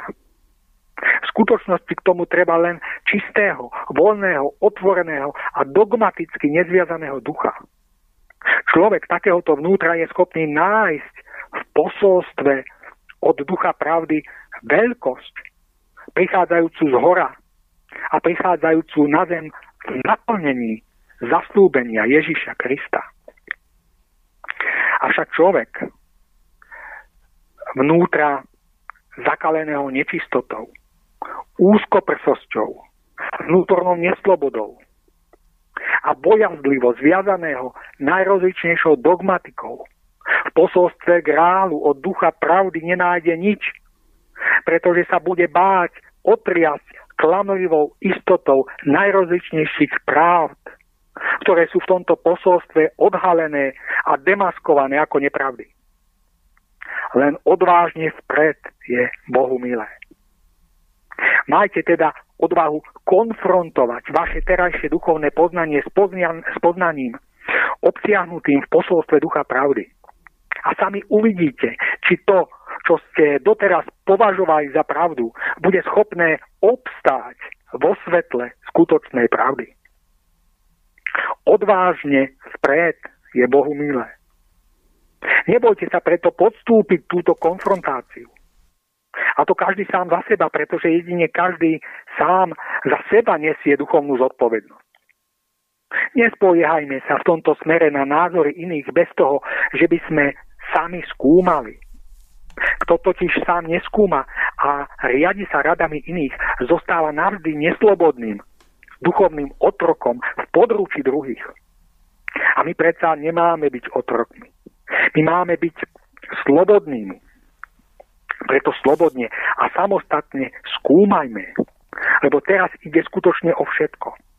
O celé naše bytie alebo nebytie. Pretože nezvratný proces posledného súdu už začal. Pán Šupa, hovorili sme o duchu pravdy a o jeho posolstve, ale vieme, že existuje aj kríž pravdy. Tento kríž nie je krížom kresťanským s predlženým vertikálnym ramenom, ale je to kríž rovnoramenný. Chcem sa opýtať, ako však súvisí kríž pravdy so všetkým, o čom sme doposiaľ hovorili. Ako súvisí s duchom pravdy, ale napríklad aj so súdom, ktorý prichádza. Tento súvis je veľmi významný, pretože rovnoramenný kríž pravdy už prestáva byť len nejakým imaginárnym symbolom, ale to, čo predstavuje, začína reálne dopadať na ľudstvo v podobe celkom konkrétneho diania a celkom konkrétnych udalostí. V podobe úderov, ktoré nás všetkých budú byť, vychovávať a bolestivo smerovať k pravde už aj tu na Zemi na Zemi, ktorá sa doposiaľ pravde vyhýbala, avšak teraz na ňu táto ľudstvom ignorovaná pravda dopadne svojou plnováhou. Kríž pravdy. Čo predstavuje a čo znamená? Nie je to len nejaký symbol, ale je to vyjadrenie pravdy. Je to vyjadrenie pravdy v jej dvoch kľúčových vzájomne sa krížiacich princípoch. V princípe spravodlivosti a v princípe lásky. Princíp spravodlivosti je vyjadrený zvislým ramenom kríža. Zvislým ramenom ako výkričníkom, ako mečom a ako dôraznou a nekompromisnou výzvou k dobru, spravodlivosti, láske, ohľadúplnosti, čistote, ušľachtivosti a úcte k ľuďom, k stvoriteľovi a k jeho stvoreniu. Zvislé rameno je dôrazným upozornením, že jedine v tomto spočíva skutočne dobro a že jedine toto majú byť základné hodnoty života všetkých vedomých bytostí v pánovom stvorení. Zvislé rameno rovnoramenného kríža vyjadrujúce spravodlivosť je mečom, ktorého poslaním je vynútiť to správne a chcené, hoci aj prísnym, drsným a nekompromisným spôsobom. S odhodlaním odsúdiť a zahubiť, čo je nesprávne, pokrivené, falošné, ľahostajné a protichodne stojace voči pravým hodnotám vo stvorení. A tento meč a táto spravodlivosť napokon dosiahnu svojho cieľa. Definitívne zvíťazia. Na hlavu porazia a napokon odstránia zo zeme i z celého stvorenia všetko to, čo sa akýmkoľvek spôsobom odvažovalo stavať voči pravým hodnotám. Lebo po určitom čase milosti, v ktorom bolo dopriaté žiť na úrodnom poli našej zeme a nášho stvorenia vzájomne bez rozdiel, dobrému a zlému, príde raz, ako je napísané čas žatvy. Ľudské duše na zemi budú zožaté železným kosákom a všetky naozaj hodnotné budú zhromaždené v pánových sípkach. A všetky duše, ktoré sa z akéhokoľvek dôvodu priečili pravým hodnotám a ignorovali ich, budú spálené v ohni. A tento čas sa približuje. Tento čas sa začína naplňať v ramene meča Božej spravodlivosti. Zúčtovanie sa nezazdržateľne blíži k zemi, aby bol na nej konečne urobený poriadok. Aby to hodnotné a k pravým hodnotám usilujúce bolo oslobodené od ťaživého tlaku všetkého, čo je voči týmto hodnotám protichodné a ľahostajné. A hoci čas zúčtovania prichádza, tomu zlému bolo darované dostatok času na to, aby poznalo svoju falošnú cestu, aby prehliadlo a pochopilo svoj omyl a aby sa obrátilo k dobrému.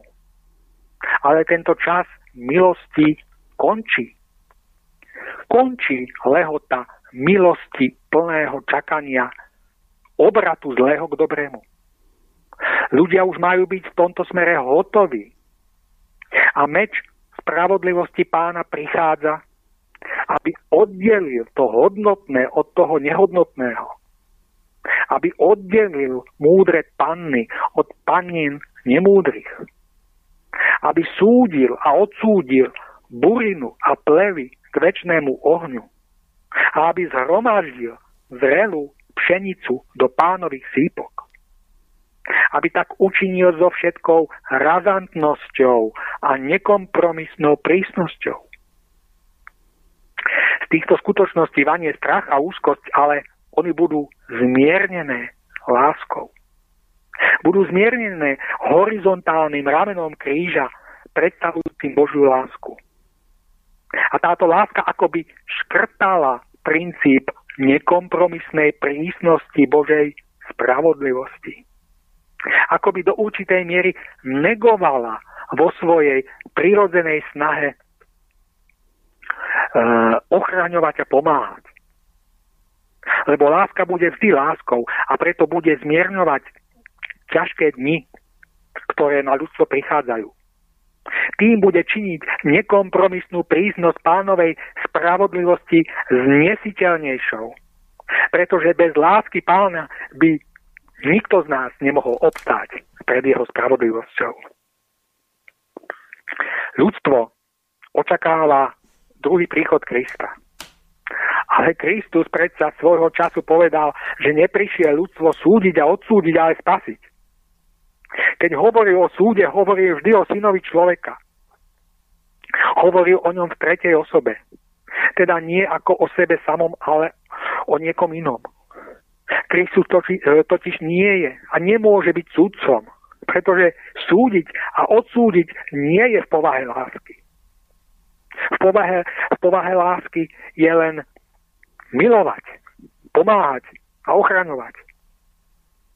A Ježiš, o Ježišovi sa predsa jasne píše, že nalomenú trstinu nedolomí a hasnúci knôt nedohasí čo je vyjadrením miernosti jeho osobnosti stojacej na princípe lásky. Súdiť príde niekto iný. Ten, kto to má v povahe. Ten, kto je spravodlivou prísnosťou. Kto to je? Ježiš povedal, kto by zhrešil voči synovi Božiemu, odpustí sa mu. Čím opäť potvrdil miernosť svojej povahy, vyplývajúcej z princípu lásky. Ale pokračoval ďalej a riekol. Kto by ale zhrešil voči Duchu Svetému, tomu sa neodpustí ani v tomto, ani v budúcom veku. To je teda ten niekto, kto zo sebou nenechá zametať. Ale naopak, on sám zametie celým ľudstvom. Je to Duch Svety, prehrešky, voči ktorému nebudú odpustené. On je tým, z ktorého úst bude vychádzať ostrý meč Božieho slova, aby ním byl národy. Tak, ako sa to píše v Apokalypse. On je tým, kto bude šliapať vinný lis hnevu vševládneho Boha. On to má v povahe, lebo on je spravodlivosťou. On, Duch Svetý, prichádzajúci k súdu, je zvislým ramenom meča pánovej spravodlivosti v, rov, v rovnoramennom kríži pravdy. Láska pána, reprezentovaná Kristom, bude vždy pomáhajúcou, podporujúcou a ochraňujúcou. Pretože zo svojej vlastnej povahy ani nemôže byť inou. A táto láska tak, ako zmierňuje a preškrtáva princíp spravodlivosti v rovnoramennom kríži pravdy, bude zmierňovať pôsobenie nekompromisného, súdiačného a nič neodpúšťajúceho zvislého ramena spravodlivosti Ducha Svetého. Toto je dianie, ktoré sa k nám blíži. Týmto spôsobom v znamení rovnoramenného kríža bude váha pravdy dopadať na ľudstvo a bude sa na ňom naplňať. Ale ako som už hovoril vo svojej predchádzajúcej relácii, na ktorú týmto pádom uh, upozorňujem a odporúčam, stvoriteľ neuskutočňuje tieto veci sám osobne, ale uskutočňuje ich prostredníctvom hierarchie svojich služobníkov. Tak ako kedysi nerozdielil Červené more pred Izraelitmi, aby ním mohli prejsť suchou nohou stvoriteľ osobne. Ale urobil to urobil tak vládca vodného žilu na stvoriteľov príkaz.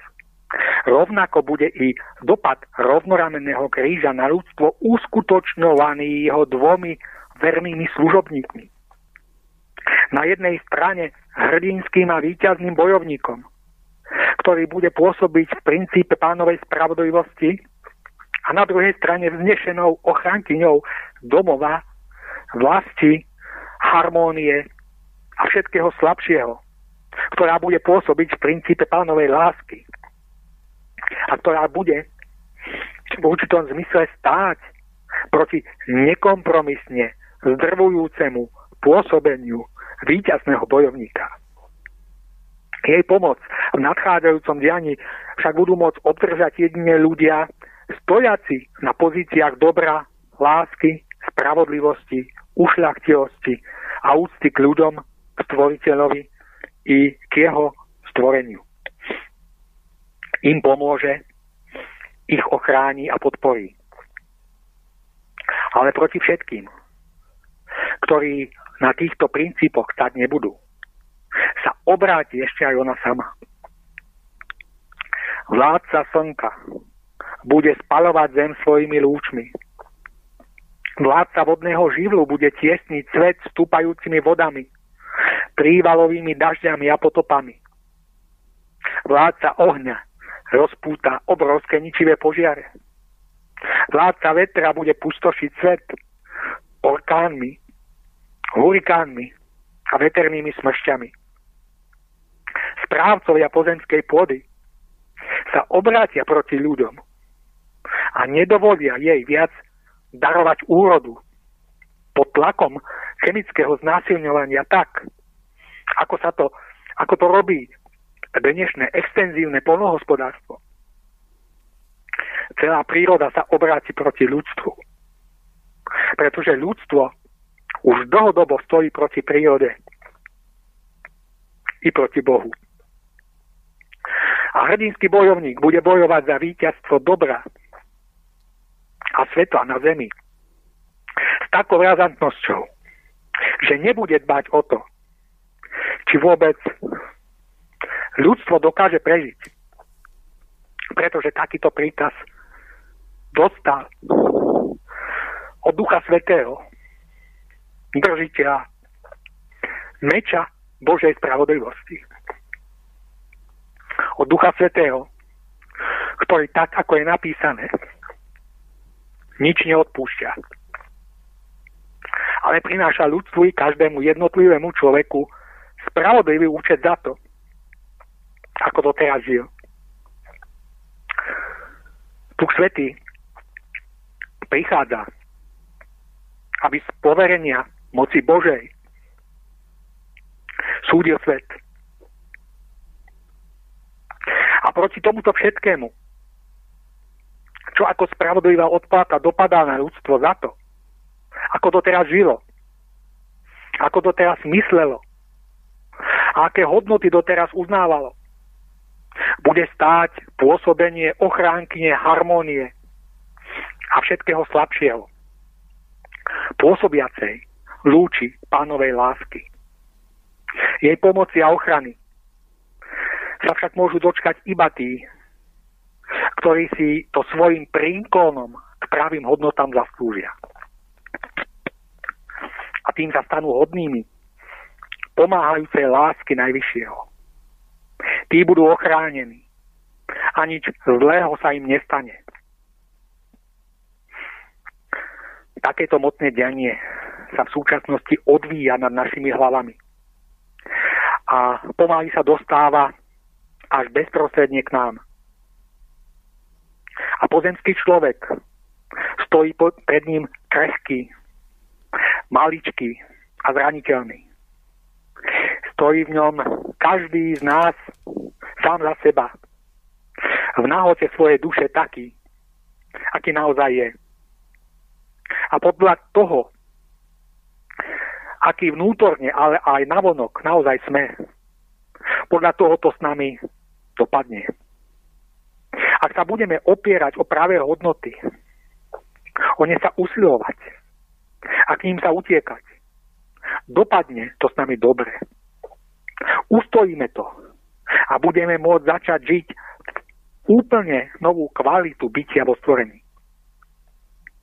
Ak sa ale nebudeme usilovať o práve hodnoty, ak budeme k ním lahostajní, nedopadne to s nami dobre.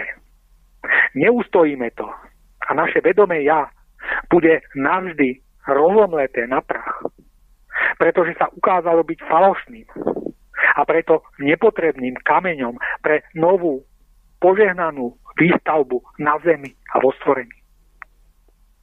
A o tom, či sa staneme kameňom potrebným alebo nepotrebným, rozhoduje práve v tejto chvíli každý sám za seba. Pán Šupa, vo, vo svojej reči ste viackrát spomenuli pojem syn človeka. Mohli by sme si teraz na záver detailnejšie objasniť, čo vlastne znamená tento pojem, odkiaľ prichádza a čo vyjadruje?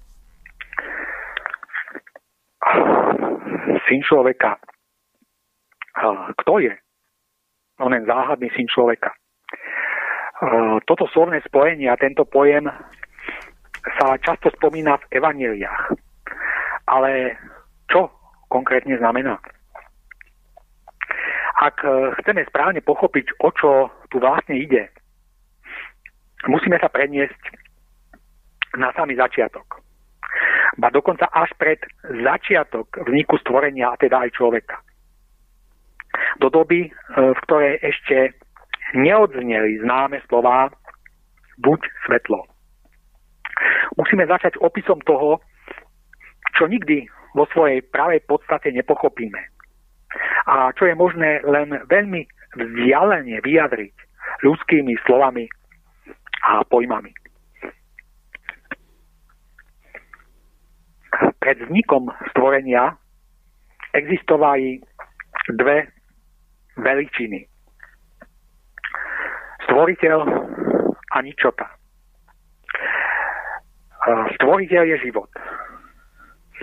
Je to súcnosť sama. Je to autentické a na nikom a ničom nezávislé bytie, ktoré samo seba definovalo slovami ja som, ktorý som. Jedine stvoriteľ je nezávislý a všetko ostatné, čo jestvuje a žije, je na ňom závislé. Stvoriteľa v jeho skutočnej podstate nikto nikdy nevidel a nikto nikdy neuvidí. To, čo v súvislosti s najvyšším môžu živé bytosti vnímať, je jeho svetlo, ktoré vyžaruje. Jas tohto svetla je tak nepredstaviteľne intenzívny a oslepujúci, že práve pre jeho intenzitu nie je možné vnímať toho, kto ho vyžaruje. Môžeme si to vzdialene pripodobniť k zváraniu. Aj tu nie je možné kvôli oslepujúcemu jasu vidieť voľným okom samotný proces zvárania. Pokus o to by viedol k poškodeniu zraku.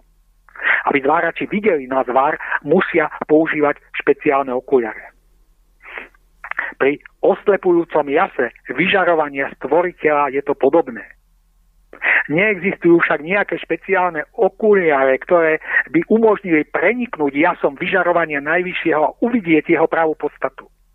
To nedokážu ani bytosti žijúce v blízkosti najvyššieho, čiže anieli a archanieli. Ak boli použité slova v blízkosti stvoriteľa, je to pojem veľmi relatívny, pretože táto blízkosť je nesmiernou, nám nepochopiteľnou diálkou. Nám ľuďom to nie je možné s ničím porovnať, pretože celé hmotné univerzum s jeho zdanlivou nekonečnosťou je zanedbateľným zlomkom vzdialenosti a meritok súvisiacich so stvoriteľom a jeho vyžarovaním.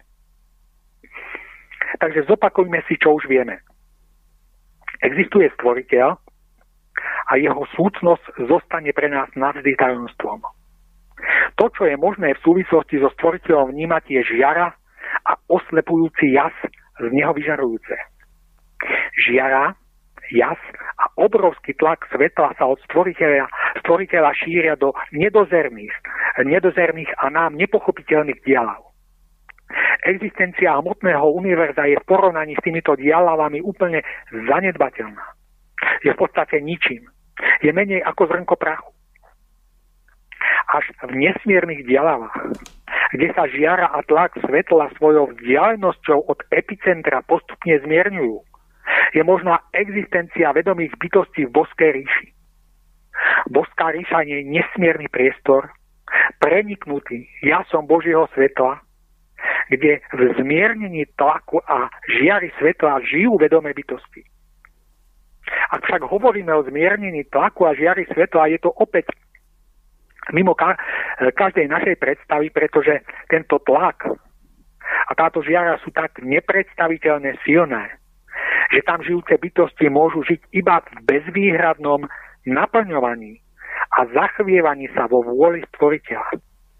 Nič iného ako vôľa stvoriteľa v boskej ríši nie je možné. Preto majú tieto bytosti krídla, vyjadrujúce bezvýhradnosť ich zachvievania vo vôli najvyššieho. V boskej ríši vládne jas, harmónia, šťastie a radosť. Pretože všetko tam jestujúce žije v dokonalom súlade s vôľou Najvyššieho. Máme teda stvoriteľa a jeho bezprostredné nepreniknutelné vyžarovanie. Potom máme už zmiernené a ochladené vyžarovanie nazvané boskou ríšou, kde žijú rôzne vedomé bytosti. Boh a jeho boská ríša tu boli od vekov. Čiže v časoch, kedy ešte neexistovalo žiadne stvorenie, ani žiadni ľudia. Na najkrajnejších a od stvoriteľa najviac vzdialených hraniciach Boskej ríše však existoval určitý potenciál schopný vedomého bytia. Ale vedomé bytie a vedomú existenciu nemohol nadobudnúť v Boskej ríši, pretože tam bol na to tlak príliš obrovský. Zmie, zmienený potenciál však silne túžil po vedomom byti a svoju túžbu vysielal ako prozbu smerom k stvoriteľovi. A stvoriteľ sa nakoniec vo svojej dobrote a láske rozhodol vyhovieť a poskytnúť mu priestor pre jeho vedomé jestvovanie. Tento priestor však musel byť len vonku, mimo boské ríše, kde by tlak a jas svetla ešte, e, kde by sa ešte viacej zmiernili a ochladili. Preto vznikla potreba vyžiariť Božie svetlo mimo hraníc boskej ríše do vonkajšej ničoty a tým e, v ochladenom a zmiernenom žiarení poskytnúť životný priestor biliónom najrozličnejších vedomých bytostí. Tento akt bolo možné vykonať jedine tak, že stvoriteľ oddelil časť seba samého a postavil ju na najkrajnejšiu hranicu svojho vyžarovania. A táto jeho časť, tento jeho syn, potom vyžiaril do vonkajšej ničoty svoje svetlo, svetlo, čím umožnil jestvovanie stvorenia a v ňom človeka. A práve preto sa tento syn stvoriteľa nazýva synom človeka. Je totiž synom oddeleným od stvoriteľa práve kvôli človeku. Je synom, ktorý umožnil existenciu človeka. Pretože práve on učinil ono biblické buď svetlo. Ale poďme ešte hĺbšie v skúmaní totožnosti syna človeka. V Biblii sa v súvislosti so stvorením zeme a života na nej píše. Zem bola ešte prázdna a duch Boží sa vznášal nad vodami. Znamená to teda, že stvorenie a život v ňom formoval duch Boží. Nie stvoriteľ sám, ale jeho duch. Preto je naše stvorenie duchovné a preto v ňom žijeme my, ľudskí duchovia. Stvorenie teda stvoril a sformoval duch Boží, alebo inak povedané duch svetý. Stvoriteľ sám skrze svoje žiarenie vytvoril a sformoval boskú ríšu.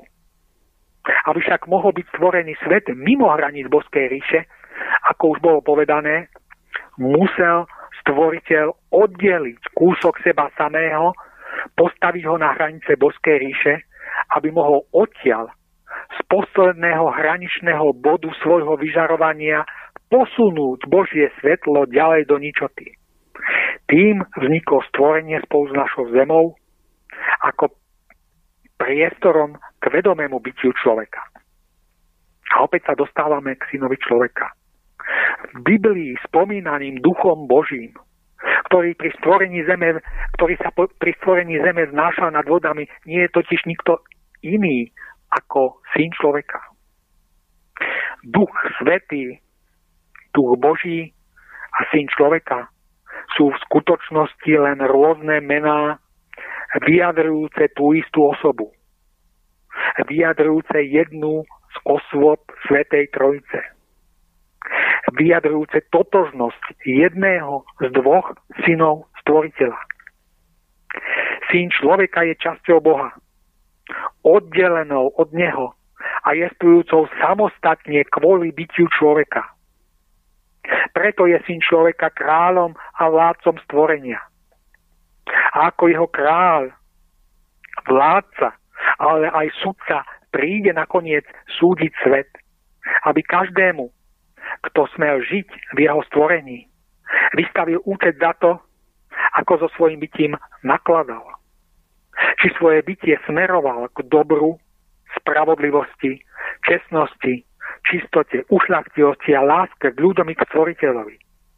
Či v duchovnom stvorení veľkého Boha boli pre neho duchovné hodnoty skutočne prvoradé.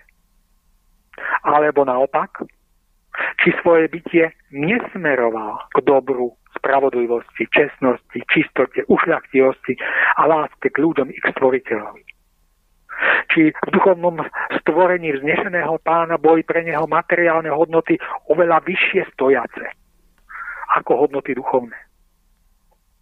Práve o tomto kráľovi, vládcovi a sudcovi stvorenia i ľudí hovorí výstražne Kristus slovami, keď raz príde syn človeka. Ježiš je syn Boží. Je to čas Božej lásky oddelená od stvoriteľa a poslaná na zem pre záchranu ľudstva, ktoré zahamlilo, pokrývilo a stratilo cestu nahor ukázanú Mojžišom. a preto by skončilo v zániku a záhube skôr, než má prísť syn človeka k súdu. Ježiš svojim slovom ukázal ľudstvu opäť správnu cestu smerom k svetlu a k spáse. Čím zabránil jeho smerovaniu do hlbín a do záhuby. Ježiš ako Božia láska prišiel preto, aby nás svet zachránil. Prišiel podržať svet, aby sa nezrútil pod váhou svojich chýb, necností, omylov a falošných duchovných ciest. Vo svojom slove nám ukázal, akým spôsobom máme nielen žiť, ale aj myslieť. Aby sme správne duchovne dozrievali. A aby sme pri príchode syna človeka mohli byť pripočítaní k múdrym pannám, hodným účasti svadby pánovej. Ježiš po ukončení svojej pozemskej misie odišiel svojmu otcovi. A ako syn Boží vládne na veky po otcovej pravici boskej ríši. Keď Kristus odchádzal, povedal svojim učeníkom, kam ja idem, tam vy ísť nemôžete. On totiž išiel k stvoriteľovi, začial čo domovom ľudských duchov je jeho stvorenie. Domovom človeka je stvorenie, ktoré vzniklo skrze druhého syna stvoriteľa. Skrze syna človeka, totožného s duchom Božím a duchom svetým. Skrze neho stvorenie vzniklo, jeho žiarením je udržiavané a nakoniec príde stvorenie i ľudí v ňom súdiť. Majme sa preto na pozore a snažme sa duchovne vzdelávať, rásť a zdokonalovať v cnostiach, aby sme boli zreji a pripravení na chvíľu, kedy príde syn človeka tak, ako nám to výstražne zdôrazňoval Kristus. Tak, milí poslucháči, týmto sa dostávame na úplný záver dnešnej relácie. Verím, že dnešné myšlienky budú pre vás ako podnetné, tak aj nápomocné na vašich cestách. Skúsme si to povedané predstaviť v obraze a nie sme si to tak pred sebou ako pochodeň svetla do nasledujúcich dní. Majme troška na pamäti, že tam, kde sa niečo končí, vždy niečo nové sa začína a myslím si, že by bolo dobré, aby sme upreli zrak na ten nový začiatok, kráčajme plný dôvery a verme, že láska zvíťazí. Pán Šupa, vám by som sa chcel veľmi srdečne poďakovať za to, že ste si opäť našli čas a že ste boli ochotní sa s nami podeliť o vaše myšlienky. No a vám, milí poslucháči, ďakujem za pozornosť a priazeň. Teším sa na vás opäť na budúce. Prežívajte krásne, svetlom prežiarené dni. Lúči sa s vami Milan Šupa a od mikrofónu Mário Kováčik. Jak moží slunce s tmou se ztrácí, a pokřik rasků šel slát. Tak utekla nám láska, jo, to se stává a najednou tě holka nemám rád. Mám dost už těch tvých věčných nás a prožádný hloupej se. Tak někdy zase brnkně, jo, to se stává, prostě táhne to strůven. Já půjdu až tam na místa, kde už to znám, pár stromů, ohniště a tunela tráť. A kašlu na celý svět, jen tobě zase se splet a pospí řeknu sobě, hloupneš tak plát. Jak nahopnalý klíčky z hráčku, byly cíle tvý a já chtěl víc. Já předělat chtěl svět, jo, to se stává, kolik bylo nás a stále nic. Tak pozdravuj ty svoje šminky, lásko, a do zrcadla zkoušej řvát. Holku tekla nám láska, jo, to se stává, a najednou tě holka nemám rád. Já půjdu až tam na místa, kde už to znám, pár stromů, ohniště a tunel a tráň. A kašlu na celý svět, jen tobě zase se zpět a postý řeknu sobě, než tak plát. Já, já půjdu až tam na místa, kde už to znám, pár stromů, ohniště a tunel a tráň a kašlu na celý svět, jen v tobě zasem se splet a postý řeknu sobě, loupež tak pláč.